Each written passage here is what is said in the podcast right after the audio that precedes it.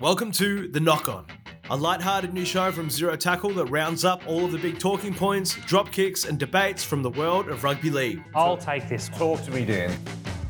Each week, co hosts Dan and Terry and the occasional guest will bring you some hot takes that they'll probably have to walk back at some point. Cronulla Sharks, of course, we, we won't make it all about them, but mainly about them because that's all people care about anyway.